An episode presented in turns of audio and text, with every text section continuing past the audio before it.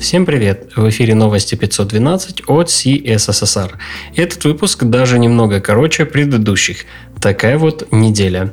В этом выпуске нативная плиточная раскладка на гридах, еще один переезд на TypeScript, промисы с нуля и почему Sketch гордится своей нативностью. Также мы поговорим о предварительных результатах опроса MDN WebDNA 2020 и изменении тарифов Travis CI. У микрофона Ислам Виндижев. Интересные публикации. Рэйчел Эндрю на Smashing Magazine рассказала о построении нативной плиточной раскладки на гридах. Это спецификация CSS Grid третьего уровня, которая была опубликована как редакторский черновик.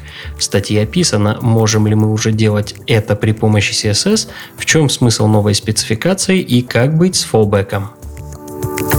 Марко Ильич на CSS Tricks опубликовал статью о том, как при помощи Continuous Delivery автоматизировать релизы и версионирование проектов. В статье есть базовое определение семантического версионирования, пример формирования и контроля формата комитов, генерации релиза. Для примера используется GitHub Actions. Еще один материал о переезде крупной системы на TypeScript – на этот раз инженеры Quip поделились своим опытом. В первой части рассказано о двух подходах – частичной интеграции и тотальном переходе. Небольшой спойлер, команда выбрала серию тотальных переходов небольшого размера. Вторая часть посвящена адаптации команды к TypeScript. Николас Закас на своем сайте опубликовал серию статей о реализации промисов с нуля. Если вам интересно запилить промисы, то для вас есть отличная серия статей. Первая часть посвящена конструктору, вторая – резолву промисов в общем.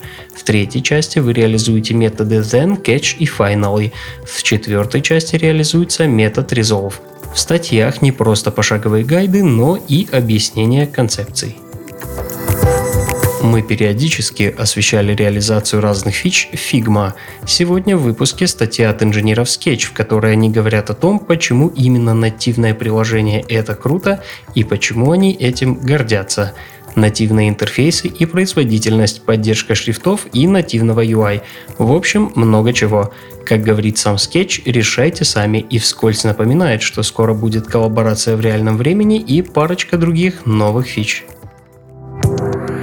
Новости релизов. Рубрика релизов на этой неделе совсем короткая. Первый релиз – это релиз Node.js 15.1.0. В этой версии добавили экспериментальный модуль Diagnostics Channel. По названию вы можете догадаться, что он предназначен для вывода диагностической информации.